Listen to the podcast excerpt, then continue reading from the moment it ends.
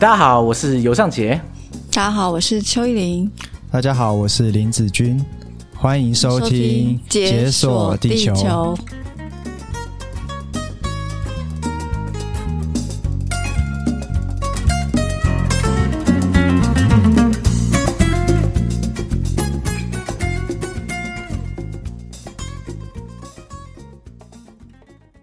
你知道我们解锁地球很少有同时三个人录音，所以对于那个大家可以克服万难，然后对刀拍，我觉得非常的感动。对啊，那我们今天邀请到两位来宾，大家已经听到他们的大名，这样。那其实今天我们主要要讲的主题啊，大家看到标题应该就知道啊，是关于这个国际移工。相关的事情这样，那其实关于移工的议题啊，我们之前至少有讨论过一集，那次是邀请 One Forty 来节目上分享东南亚移工在台湾面临到的困境这样。那可是移工这个议题，这个牵涉到很广啊，并不是只有台湾才独有这种现象这样。事实上，移工跨国工作、跨国移动的这个事情，在各个国家其实都是很常见的常态这样。那我们这次要讲的，主要是聚焦在卡达。这个卡达移工议题，其实坦白说，我个人非常不熟，这样，所以我们邀请到国际特色组织台湾分会的邱依林来节目上跟大家分享一下卡达移工这几年间呢、啊、引起全球关注的主要原因，这样。那所以我们就欢迎依林。嗨，主持人好。嗨。那我就直接讲为什么它引起世界的关注，这样吗？对对对，可以，没有问题。这样。那、嗯、其实好，它引起世界关注主要是来自于他们获得这个世界杯的举办权开始嘛，嗯、对不对？当然啊，就是他们在二零一零年正式获得了今年的这个二零二二年的世界杯的足球的举办权嘛。那这个是继二零零二年呃韩日世界杯以来，那第二次在亚洲举办的世界杯。那当时呃在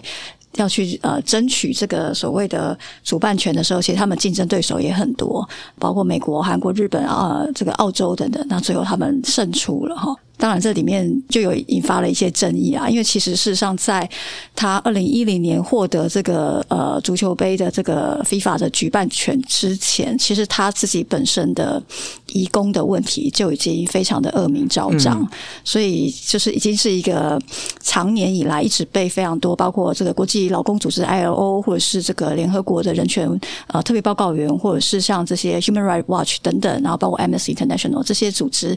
一直在就是关注她的劳工的议题，结果她又取得了这样的一个主办权。那所以其实当时包括呃国际特赦组织也去质疑说，哎，FIFA 在这个整个评估的过程里面，似乎都没有去考虑到这个国家主办国的人权议题，或者是他是不是有关注到劳工权利。特别是当你要去举办这么大的一个赛事，你势必就是要去动用到非常非常多的劳工。嗯、对对，没错。所以这个是当时我们就是比较大的一个。批评这样子，对，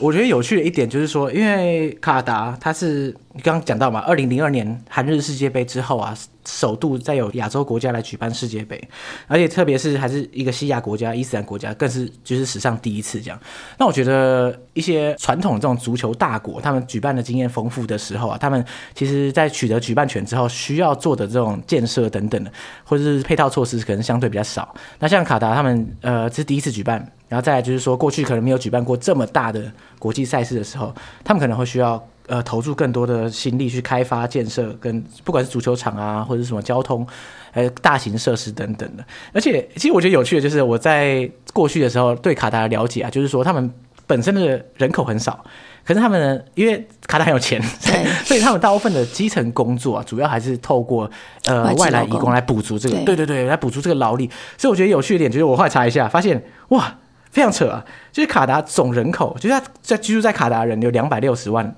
可是呢，他们自己的公民只有三十几万，所以意思是说，卡达本地人他跟外国移工的比例可能是一比七、一比八这个比例。嗯，根据我们的统计，是百分之八十五以上在劳动力市场上，百分之八十五以上都是外籍劳工。对对，所以这是真的非常夸张。因为你如果用台湾的立场去看的话，台湾两千三百万人和移工大概六七十万左右，其实这个这个比例跟。卡达就是天壤之别啊，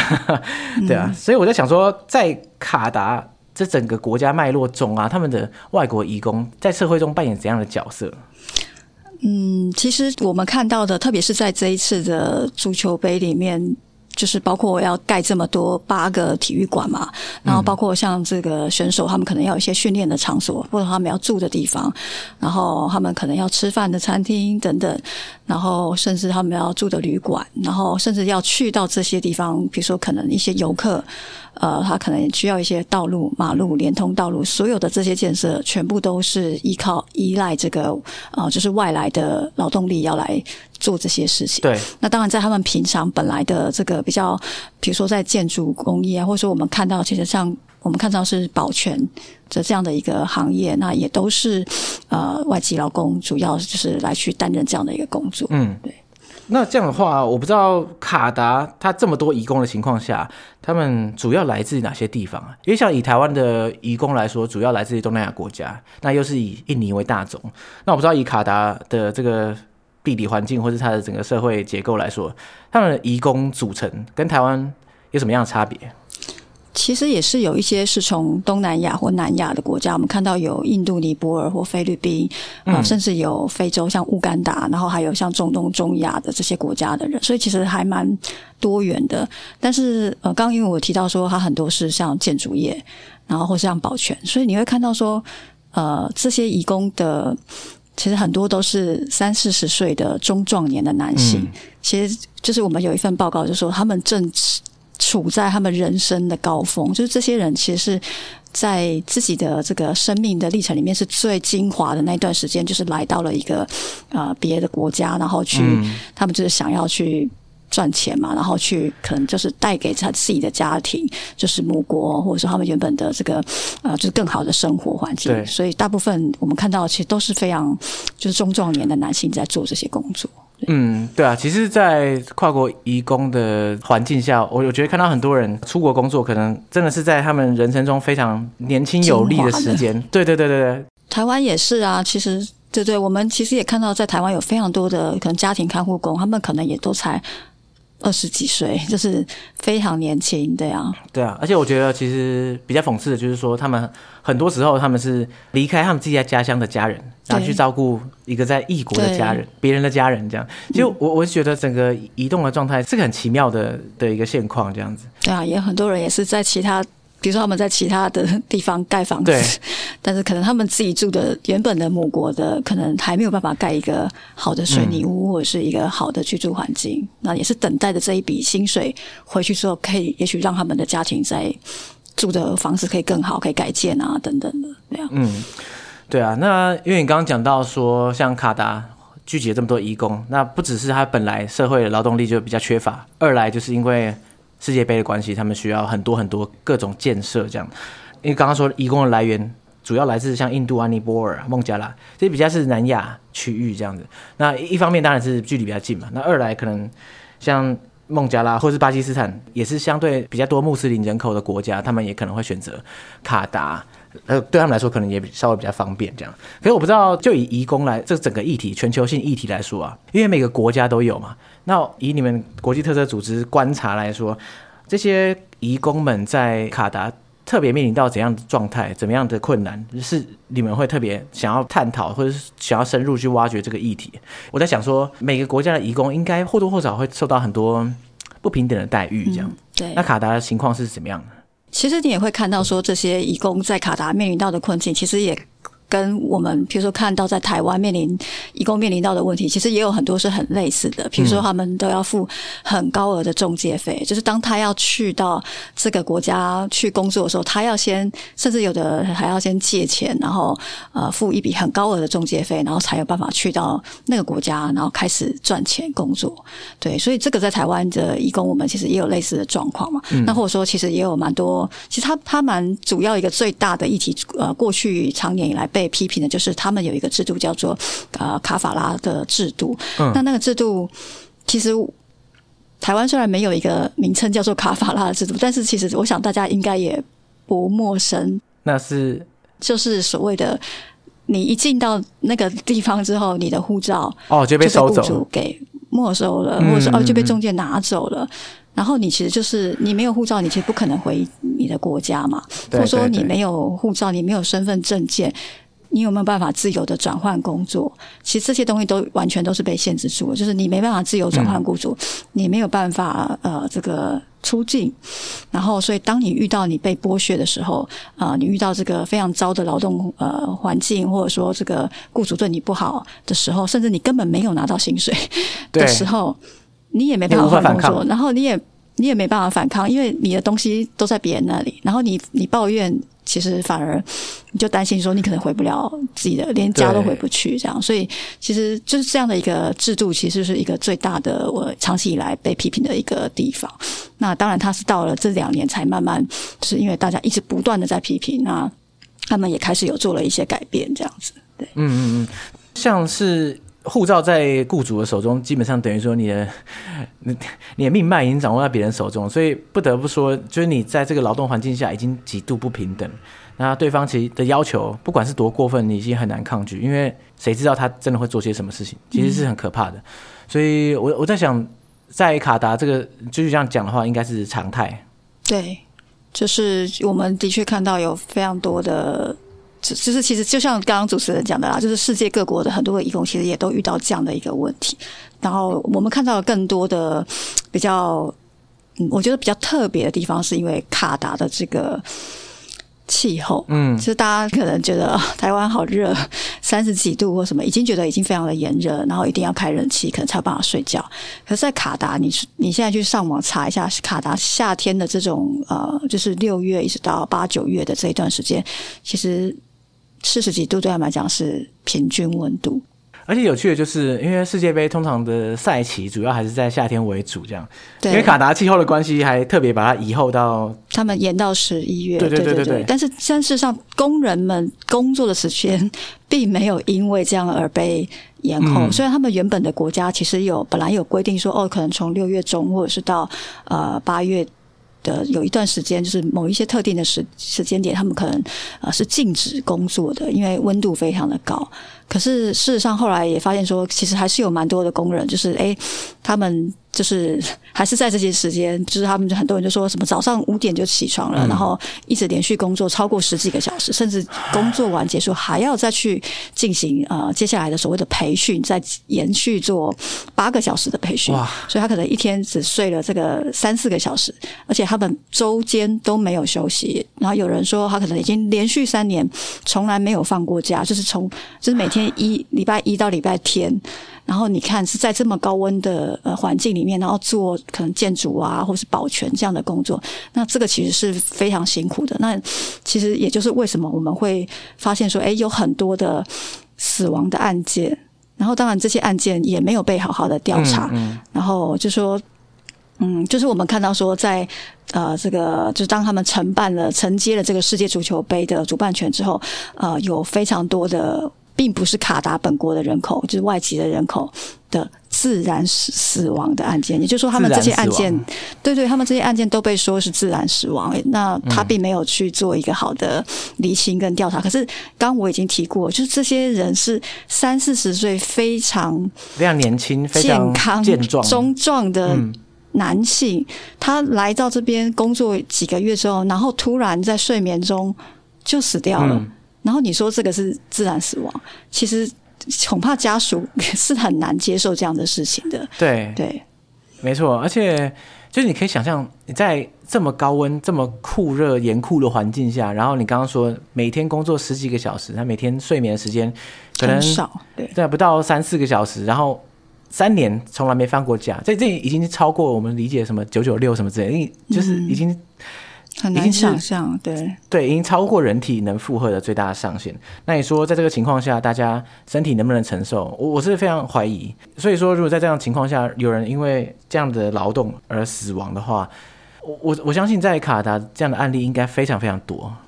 但是因为就是因为有没有这个验尸报告或者是调查去证明说，其实他们后来就是因为在很多批评啊，所以其实有少数的案件就是有被证明说，哦，他的确是跟因为工作然后死亡的案件，所以有做了赔偿。但是那个个案数非常的少，对，就真的受理，而且真的证明因果关系的案件非常的少，而且赔偿的金额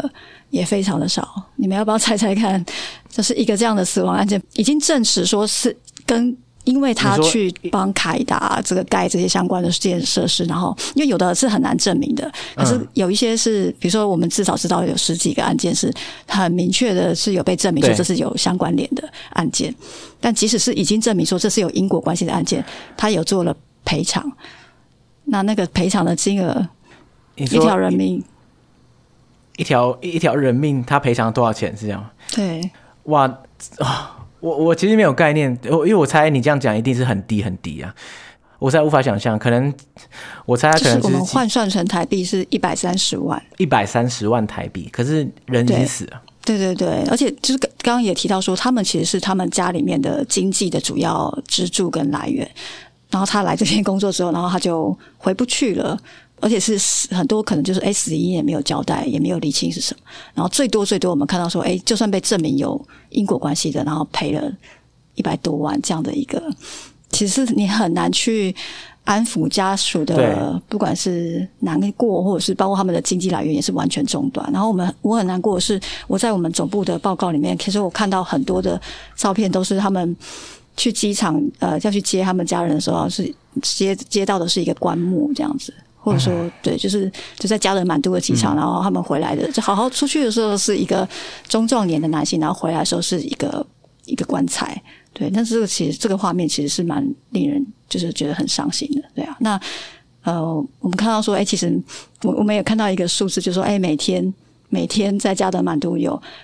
至少有五百到一千个签证，就是这些，就是尼泊尔人，他们是想要去申请要到凯达去工作，就是他们其实对那边是充满向往，他觉得说，哦，这是一个这么富有的国家，可以可以赚大钱的地方，抱着这么大的期望去到那边，但最后去到那边之后，哎，结果可能连薪水都没拿到，加班费也没有拿到，然后付出了这么多的劳力跟心力去盖的这样的这么，其实是那些足球场，大家如果有看到照片的话，非常的漂亮，嗯。他们那些造型是可能像是那个什么穆斯林的那个帽子，就那种白色的小小白帽的造型，其实是很很很漂亮，然后也非常有这个呃文化传统的这种特色的一些造型，然后也很也很有流线啊，然后设计得很美。那但是其实是透过这些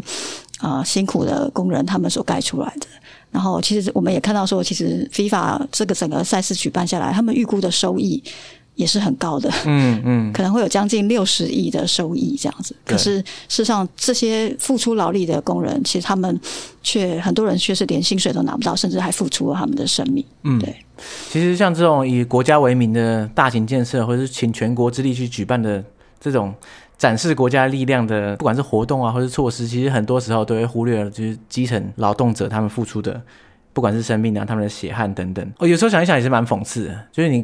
假设你是一个世界杯的观光客，你是个观众，然后你来到这个国家，然后你来看到这么漂亮、这么新的足球场，你一定很赞叹啊！你可能会拍照，可能打卡。可是，在你站的这个你脚下站的那块地上，可能过去曾经有一个海外移工在这边，可能他在艳阳下面辛苦工作几十小时，就中暑，可能就过世这样。那可是这些事情，大家可能平常你不不讲的话，不去看的话，你也大家也不知道。那世界杯结束之后，然后大家回家就觉得，哎，世界杯真棒。可是过去就是这些背后的东西没有被挖掘出来，我觉得会非常非常的、非常非常的讽刺。所以我在想说，以国际特色组织常年关注这个议题来说，你们在中间的角色是是什么？其实我们最呃，我想最基础的就是我们要到现场去做调查跟研究嘛。所以其实你会看到，我们从过去二零一零年，就是他们拿到主办权过，就是过去这十年来，其实总部发布了非常多的报告、新闻稿。然后，甚至也做了很多的游说工作，或发起联署，甚至是去要求，不管是 FIFA 也好，或者是卡达政府，或者是这些呃公司，要去负起这个企业的人权的责任等等。嗯，那呃，当然，我们在这里面也一直被被被骂、被批评，然后说哦，我们是在诋毁 FIFA，或者是 我们是在这个就是要让世界杯好像充满恶名什么的。可事实上，呃，其实并不是只有国际车的组织。就是在说这些事情，其实还是有其他我刚刚提过 ILO 或者是联合国的呃人权的报告员，或者是 Human Rights Watch，就是还是有其他的组织也是都有观察到类似的现象，所以嗯、呃，并不是只有我们这样说。那我们其实报告里面的内容也都是根据我们实际访谈，不管是呃就是现场的这些义工或者是他们的家属，然后甚至我们也有试图要去取得这个 FIFA 或者是这个卡达政府，或者是这些他们有一些。呃，所谓的人权委员会啊，委外公司的讲法，我们也会把他们的讲法都附在他们的回应，我们也会附在这个我们的报告后面，就是也是让大家去看到两边平衡报道嘛，对啊。这个大概就是我们主要在做的事情。然后另外，其实我们因为在世界各国我们有分会嘛，所以其实像呃各国的分会也会试着想要联系他们的呃，比如说足球协会，那像呃或是他们的国家队，因为大家会去那边比赛嘛，所以如果说诶我们认同这样的一个。议题或者是人权的理念，那我们当然也会期待说，那比如说我们的足球协会可不可以去跟 FIFA 表达我们其实很关注这件事情？然后我们其实像有一些德国分会啦、荷兰分会，他们甚至可游说成功，说他们的国家队就是在上场比赛的时候，前面会有一些事前的赛事，就是还没有到进到那个最后要进去卡达的前面有一些啊、前面的前期的比赛，那他们去参加那些比赛的时候，其实他们就会穿上。啊、呃，一些有标语的，可能他就只是写 human right 就这样，然后去凸显说他们其实关心这件事情，这样子。了解。那就以你们这样看来啊，这几年间你们做出的这些行动啊，还有倡议，有没有达到怎样的成效啊？呃，其实一开始。他们当然是，就是包括 FIFA 或卡达是全盘的去否认，也不大愿意去接受人权团体的批评啊。可是其实我们看到后来，其实 FIFA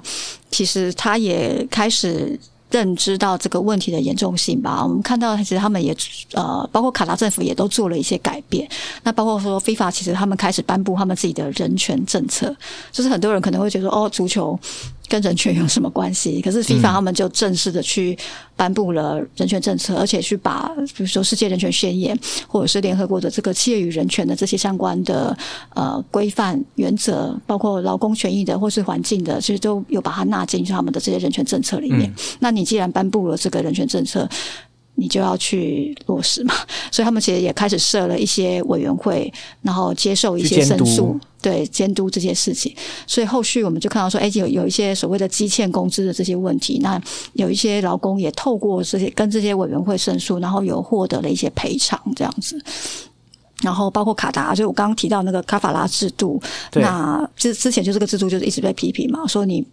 护照被没收，不能转换雇主，这个造成他们很大的一个问题，甚至没有所谓的基本工资的保障。那所以，其实后来卡达政府在就是近几年，他们二零一六年有。有做了一次改变，但是那个改变其实后来被被也是被大家批评说不是真正的废除那个卡法拉制度，嗯、所以其实是到了二零二零年、二零二一年这几年才开始比较有比较大一个转变，然后包括也开始落实所谓的基本工资，对，然后甚至说要求这个加班费应该要按照他们的劳动法规要去给人家这个就是。就你就要付加班费嘛，因为他超时工作那么久，加班就要拿钱嘛，对。然后或者说你至少让他周末要休息啊，你不能这样子一直礼拜一上到礼拜天，然后又连续好几年，这个真的会很可怕。然后或者说那个包括夏日高温的那个时间，嗯、他们也延长，本来是只有六月中到八月多的时间，后来有延长到九月多，所以这些都是一些改变。那当然，当然还不够，就是我们认为说，事实上还有很多的。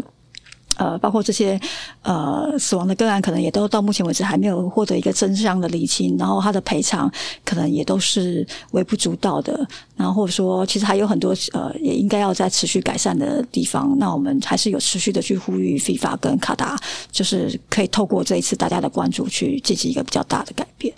嗯，我觉得很好的一点就是说，因为像卡达移工的问题啊，它并不是因为世界杯才出现。他们应该是长久下来的结构性的问题，但是因为世界杯的关系，他被被迫搬在被看到，对，被被迫被大家看到，搬在世界的眼前这样。那我觉得，如果因此而受到就不管是 FIFA 或是其他单位的施压，而进而改变这整个国家的移工生态、移工环境的话，我觉得虽然世界杯催生了很多悲剧、很多惨案这样子，但是也许这个危机也是个转机，也说不定。就是，但前提是大家要大力的监督，然后去促使他们受到压力而产生行动，嗯、才能才有可能去改变这个移工整体的环境。对。嗯，那而且我在看的国际特赦组织的报告的时候，我发现，哎，你们还蛮，就是说在访谈啊，或者说在这个资料来源上啊，其实还蛮多跟尼泊尔的移工有所接触，以及有所就是研究这样。那我比较好奇的一点就是说，哎，为什么尼泊尔移工会在卡达占了这么大的比例？呃，如果要讲这个问题的话。因为我们过去其实，在节目上有分享过尼泊尔的相关主题啦。那但是，当然，这过去还是以旅行的面向为主，这样。那所以呢，对尼泊尔的目前的社会现况等等，其实我还坦白说，还真的蛮不熟的。幸好这次我们要找到子君远山呼唤的创办人来节目上聊聊他所认知的尼泊尔，这样。欢迎子君出场，你是不是等很久？主持人好，各位观众大家好。好，那我先来介绍一下远山呼唤，然后还有远山呼唤为什么要成立。那我相信任何一个 NGO 组织，它之所以存在在这个世界上，一定是因为它需要满足一一群人的特殊的需求。那远山呼唤成立的地方是尼泊尔二零一五年大地震的震央。嗯，那时候我们是一群到当地去做呃急难救助的组织，所以你可以想象，急难救助就是大概做三个月的时间，你完成你的清楚的目标，你就会离开了。所以在第三个月的时候，就有各式各样的组织就渐渐的离开了尼泊尔的镇央。但是那时候我们发现一个问题，就是。当地在地震之后，有四十二 percent 的小孩他没有办法回到学校去念书。四十二 percent 很高，那主要是因为什么原因呢？是因为学校被震毁，还是说他们因为经济来源断掉，然后让他们没办法再继续求学？学校没有办法再收那么多的学生，因为基础建设都被震毁了。然后同时家庭的经济又变得很差，嗯、他们必须要去重建，要去买建材，然后甚至他们的农田都坏掉了，他们有很多要取舍的地方，所以小孩的教育就变成了一个。被取舍掉的事情，所以当时有上千位孩子，他们就会变成呃童工或者是童婚的受害者。所以你会看到一个十三岁的男孩，他会在工地里面拿着榔头，在大概四五层楼的地方，在那里做施工，然后完全没有任何保护措施。天哪！那你也会看到一个十五岁的女孩，她被迫嫁给一个大她二十三十岁的男生，那就是因为家庭需要这一笔呃这笔钱，所以就被迫把女儿嫁掉。但这个状况也是家长，嗯、呃，他们非常非常难过的一件事情。所以我觉得今天探讨呃移工议题，嗯、呃，我们必须要回到为什么这些移工会会出现。对，呃，我觉得当一个人的人生有很多选择的时候，移工并不会成为一个他翻转人生的选项。没错，没错。对，那我们要回到尼泊尔的整个国家的环境来看。在我们服务的地方叫做库尔克，从首都要搭七个小时的车才会到。哇，七个小时的车非常长啊。七个小时的车，而且只有吉普车会到。所以在地震之后，可想而知，他们的重建是非常的困难的。对，地震之后的所有物资啊，包含国家政府的物资，包含国际组织的物资，其实都没有传到当地。嗯，那当地人地震之后所居住的环境就是帆布跟铁皮来搭帐篷或铁皮屋，然后一家五口、一家六口就挤在里面。嗯，那。如果一个男生他留在尼泊尔，他在尼泊尔呃有了家庭，在我们服务的偏乡，他一个月大概可以赚到三千到五千块，然后绝大多数都是透过农业。对，那三千到五千块要想象哦，要维持一个家庭至少六个人的生计。因为在尼泊尔，他们平均每个家庭的孩子的数目都是不是像台湾这样，现在都只生一个，他们也就生两三个。对，所以五千块这样的钱，五千块台币要养活六个人，这就是为什么他们会想要去当义工。嗯，那还有一个很重要的原因，是因为他们不知道自己的人生有什么样其他的选项。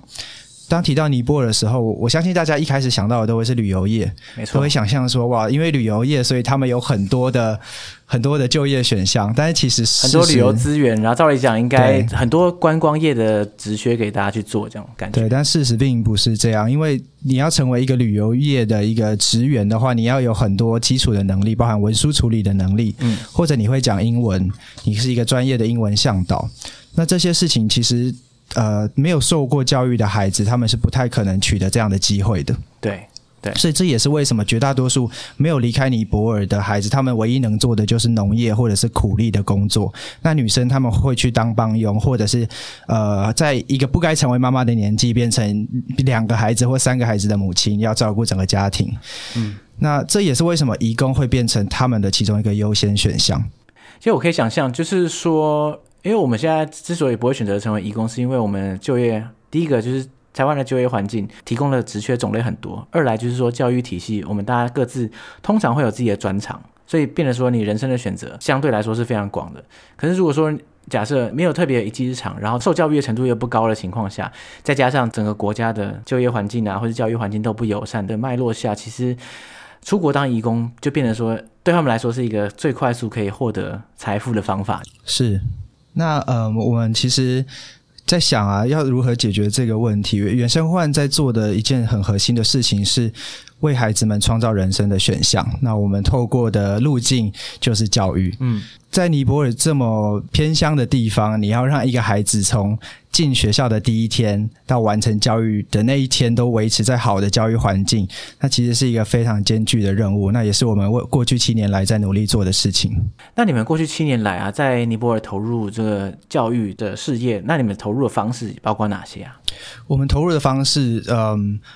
我们有四个很重要的教育面向，那这四个教育面向也是可以为孩子创造一个优良的教育环境，然后并且让他可以稳定学习的四个关键而且非常必要的事情。第一件事情就是教育资金，嗯，可想而知，如果一个孩子他都吃不饱了，他就没有办法上学。没错，在尼泊尔你会看到小孩他下午就睡着了。但是不是因为他们觉得上课太无聊而去睡觉，而是因为他们真的饿到受不了。啊，早上起来没有早餐吃，要走两个小时的山路才会到学校，然后中午也没有吃午餐，因为学校没有营养午餐这回事，所以他们就会饿到晚上，一天就只吃那一餐。所以下午会有很多小孩体力不支就睡着了。嗯。所以教育资金这个面向，我们包含什么样的专案呢？包含我们的校车计划，包含我们的奖学金计划。包含我们的嗯营养午餐计划，我们让孩子们去上学是不用付出惨痛代价的，不用走两个小时的山路，不用饿肚子，家里不用去支付额外的资金，这些我们都帮家庭去打点好。我们创造一个基础的环境，让穷人家的孩子也可以去上学，嗯、这是第一个面向。我想问一下，嗯，请说。如果说创造这个环境的话，等于说你们要提供他们包括交通、包括饮食这方面所有资源，这样子吗？对，我们现在平均每天都有四千份的营养午餐，而且是热的营养午餐，现煮的营养午餐在发放。然后每天都有两台校车在山区里面来回的接小孩上下学。嗯，哇，这这个是个很大的改变，就是你本来可能从早到晚没东西吃，然后还要走路上学、走路放学，变成说现在有专车接送，然后再来就是。又有热腾腾的营养午餐，甚至不是跟教育不见得有直接关系，甚至整个生活上就有巨大的改变。对，但是这其实是第第一个一小步，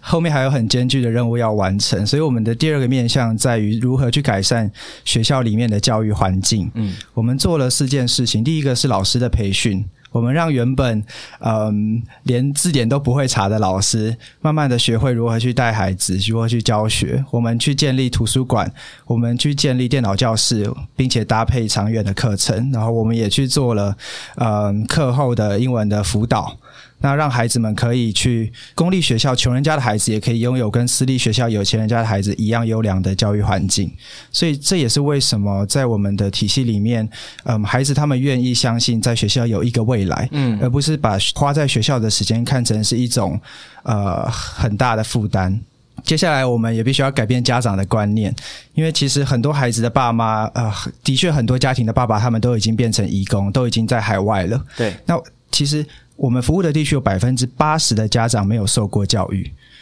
所以当你去说服家长送孩子上学的时候，他们会指着很遥远的那座山头去跟你说：“为什么我要把小孩送到那边八小时？这八小时他都可以去工作。”对，所以学校对于这些家长来说是一个。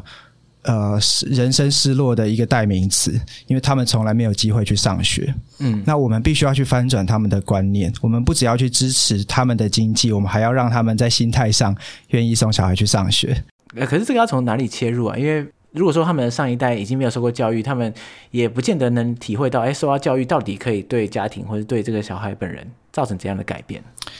的确是我们一开始。用了一个 非常非常传统的方式，我们邀请老师、邀请家长，挨家挨户的去探访，那、嗯、去想要说服家长，有点像是家庭访问的概念。哦、可是这样的这样没有办法翻转他们的想法，因为现实就是如此。所以我们后来改变了我们的方式，我们从首都邀请了一群。呃，二十四、二十五岁到三十岁之间的青年，这群青年有一个共同点，就是他们从小都非常非常的贫穷。嗯，他们是透过教育才有机会改变人生，而且现在在尼泊尔拥有一个非常好的一个职业。他们不用出国就可以去翻转自己的人生。就那我们邀请他们到偏乡来跟我们演讲，而且演讲的对象不是小孩，而是家长。嗯，那透过这样的过程，家长开始听到说：“哇，我眼前有一个小时候比我还穷的人，他们可以透过教育翻转人生。那我的孩子或许也可以。那这就让他们慢慢的去送小孩回去上学。所以。”这是我们教育呃四个面向里面的第三个面向，我个人认为也是一个最重要的面向。嗯，那最后一个面向就是让孩子可以去想象未来。刚刚有提到，为什么孩子会成为义工，是因为他不知道有什么其他的选项。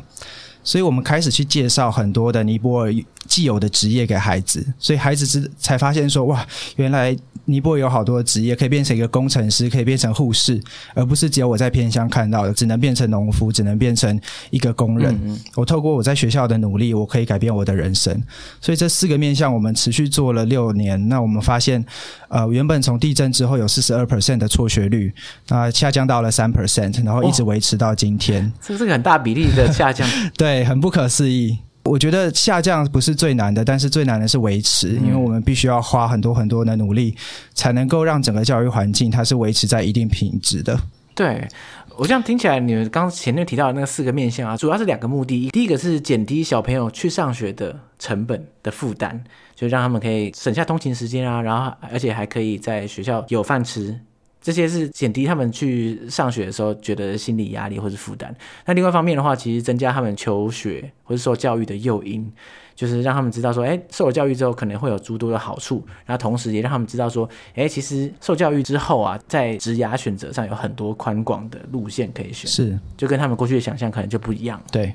对，那呃，我们我们目前服务六千位孩子，然后呃，我们服务了国小、国中、高中，总共有十五所学校。所以孩子一进到我们的体系的第一天，嗯、他就可以在尼泊尔的学制之下，有九十八趴的几率成功的升学，然后完成一直完成到呃高中的教育。那这是教育是一个很长远的事情，所以我觉得呃，重要对我们来说最重要的事情。其实很多时候，大家眼中的教育是基础建设，是书本，对是电脑，是午餐。可是，在我们看来，长期真的能改变孩子的是他们的心理，是不是真的相信自己有更多人生的选项？那这也是远山呼唤在努力的地方。嗯，对啊，因为很多时候大家想到教育，就觉得说啊，那我来给这个偏乡学校捐课桌椅啊，捐书本啊，捐电脑等等。可是我我也听过很多人就是在现场工作的工作者提到，就是说。呃，如果单纯只是有硬体设备的捐赠的话，其实帮助真的非常非常有限。呃，当然不是说那个不重要，而是说需要搭配到很多跟人有关的部分，不管是教育者的教育能力，或是受教育者他们的心态啊，还有他们的整个整体的生活环境等等，都是要一起搭配才会有成效，对吧？对，我很同意你讲的，孩子的改变源自于孩子周边的人要先改变，这样环境才会改变，然后最后孩子才能改变。嗯嗯嗯，那所以说，远山呼唤在这个尼泊尔生根的这几年间呢，你刚刚说你们现在目前支持了大概六千多个孩子，在他们求学的过程中啊，给他们支持啊，给他们不管是就是物质上的支持，或是教育资源啊，或者在各自的生涯规划上。那我想知道说，哎，那如果说大家对于这样的议题有兴趣，或者说想甚至想要行动支持远山呼唤的话，通常会用什么方式啊？我觉得我们很幸运，是因为我们可以达成刚刚所说的一切，是因为在目前台湾有超过五千位的长期的定期定额捐款人，所以如果大家也想要加入这场行动的话，都可以到我们的官方网站，然后成为我们每个月的定期定额捐款人。嗯，对，我我觉得这个很好的一点就是说啊，因为我们前面这一集其实主要是讲说跨国移工的议题嘛，那我们前面看到了很多。呃，移工从世界各地不同的国家到卡达来付出他们的劳力，这样。那其实整个国际移工的这个议题，它背后隐含的每个国家他们的社会啊、经济状态不平等，导致于说，人口必须从一个地方流动到另外一个地方。如果说要从最源头来解决这样的问题的话，其实像我觉得远山互换在做的事情就很重要。你改善尼泊尔整体的教育环境、就业市场等等的，其实就创造出很大的拉力，让尼泊尔的年轻人不再需要出国来打拼、出国来赚钱、来养家糊口等等。像这样的倡议啊，像这样的行动，我觉得是还蛮珍贵的。而且我我也相信是解决移工在各个地方受到长期不平等待遇中，呃，一个很根本的做法。是。不过当然啦，因为以现况来说，这种东西要做出一个本质性的、根本性的改变，应该还是需要很多年的时间。就是说，哎，并不是说我今天投注下去，明天就有收获这样。所以现在正在各个国家中面临到困境的移工们啊，其实他们面对到的问题反而会比较及时，而且也比较棘手。坦白说，所以说，如果回到我们前面谈到的卡达移工这个这个议题啊，前面提到国际特色组织在这个这一块里面已经深耕很多年这样，那我也想说，哎。我相信大家听完这一集，我们的听众，他们应该对于这个议题啊，呃，有比以前更深刻的认知，因为大家过去可能不知道卡达移工的状况，甚至大家也不知道卡达要办世界杯等等的。了解完这些议题之后，我相信很多听众其实也是想要贡献一份心力，想要参与行动这样。所以我在想说，如果以我们的听众来说，想要参与这个声援卡达移工的行动的话，具体来说有哪些行动方式啊？嗯，其实现在在国际特赦组织台湾分会的网站上面，我们就是也有联署的行动，然后就是希望大家去持续的呼吁，呃，卡达政府还有像 FIFA 去施压，那要求他们改善这些劳动的呃政策啊，劳动的法令跟情况，然后甚至要进行赔偿。对，所以这个是我们主要的诉求，所以也欢迎大家可以加入我们联署。那当然，如果大家愿意支持我们在做的事情，也很欢迎可以就是呃定期定额小额捐款给国际特色组织，这个也是很欢迎的。OK，好，如果大家对于这个议题想要更多关注的话，可以追踪国际特色组织呃，不管各种报告啊，或者是说文章的分享，都可以看到更深层的。数据还有内容，那当然，如果想要捐款或者想要线上参与联署的话，都可以轻松的在 应该是本集的资讯栏中可以找到相关的连结啦。这样子，我们其实还会有一些，像比如说我们找了台湾的足嗯足球，就是那个我们的国家队男足跟女足，然后我们有拍了一个短片。哦，其实我们接下来在世界足世界杯足球赛要在爱尔兰电视台播映的时候，我们也会就是会放这些广告。然后当然。时间都很短啦，就是，嗯、而且他们都不准我们批评太多，所以我们其实都用很委婉的方式。所以就是，如果大家有看到，我觉得就是，就如果你是这足球迷，或者说如果你刚好有关心这些移工议题，我觉得就真的也可以帮我们分享这些资讯，让更多人知道。嗯、因为其实我们现在这个联署，其实。就这个议题在台湾还蛮冷门的，因为可能看足球的人不是很多，然后要关心卡达，或是关心，我觉得移工可能大家会比较有感一点，因为台湾有蛮多移工，可是卡达这个国家可能大家就觉得好遥远哦，嗯、然后就觉得关自己什么事这样，但是事实上它造成这么多的家庭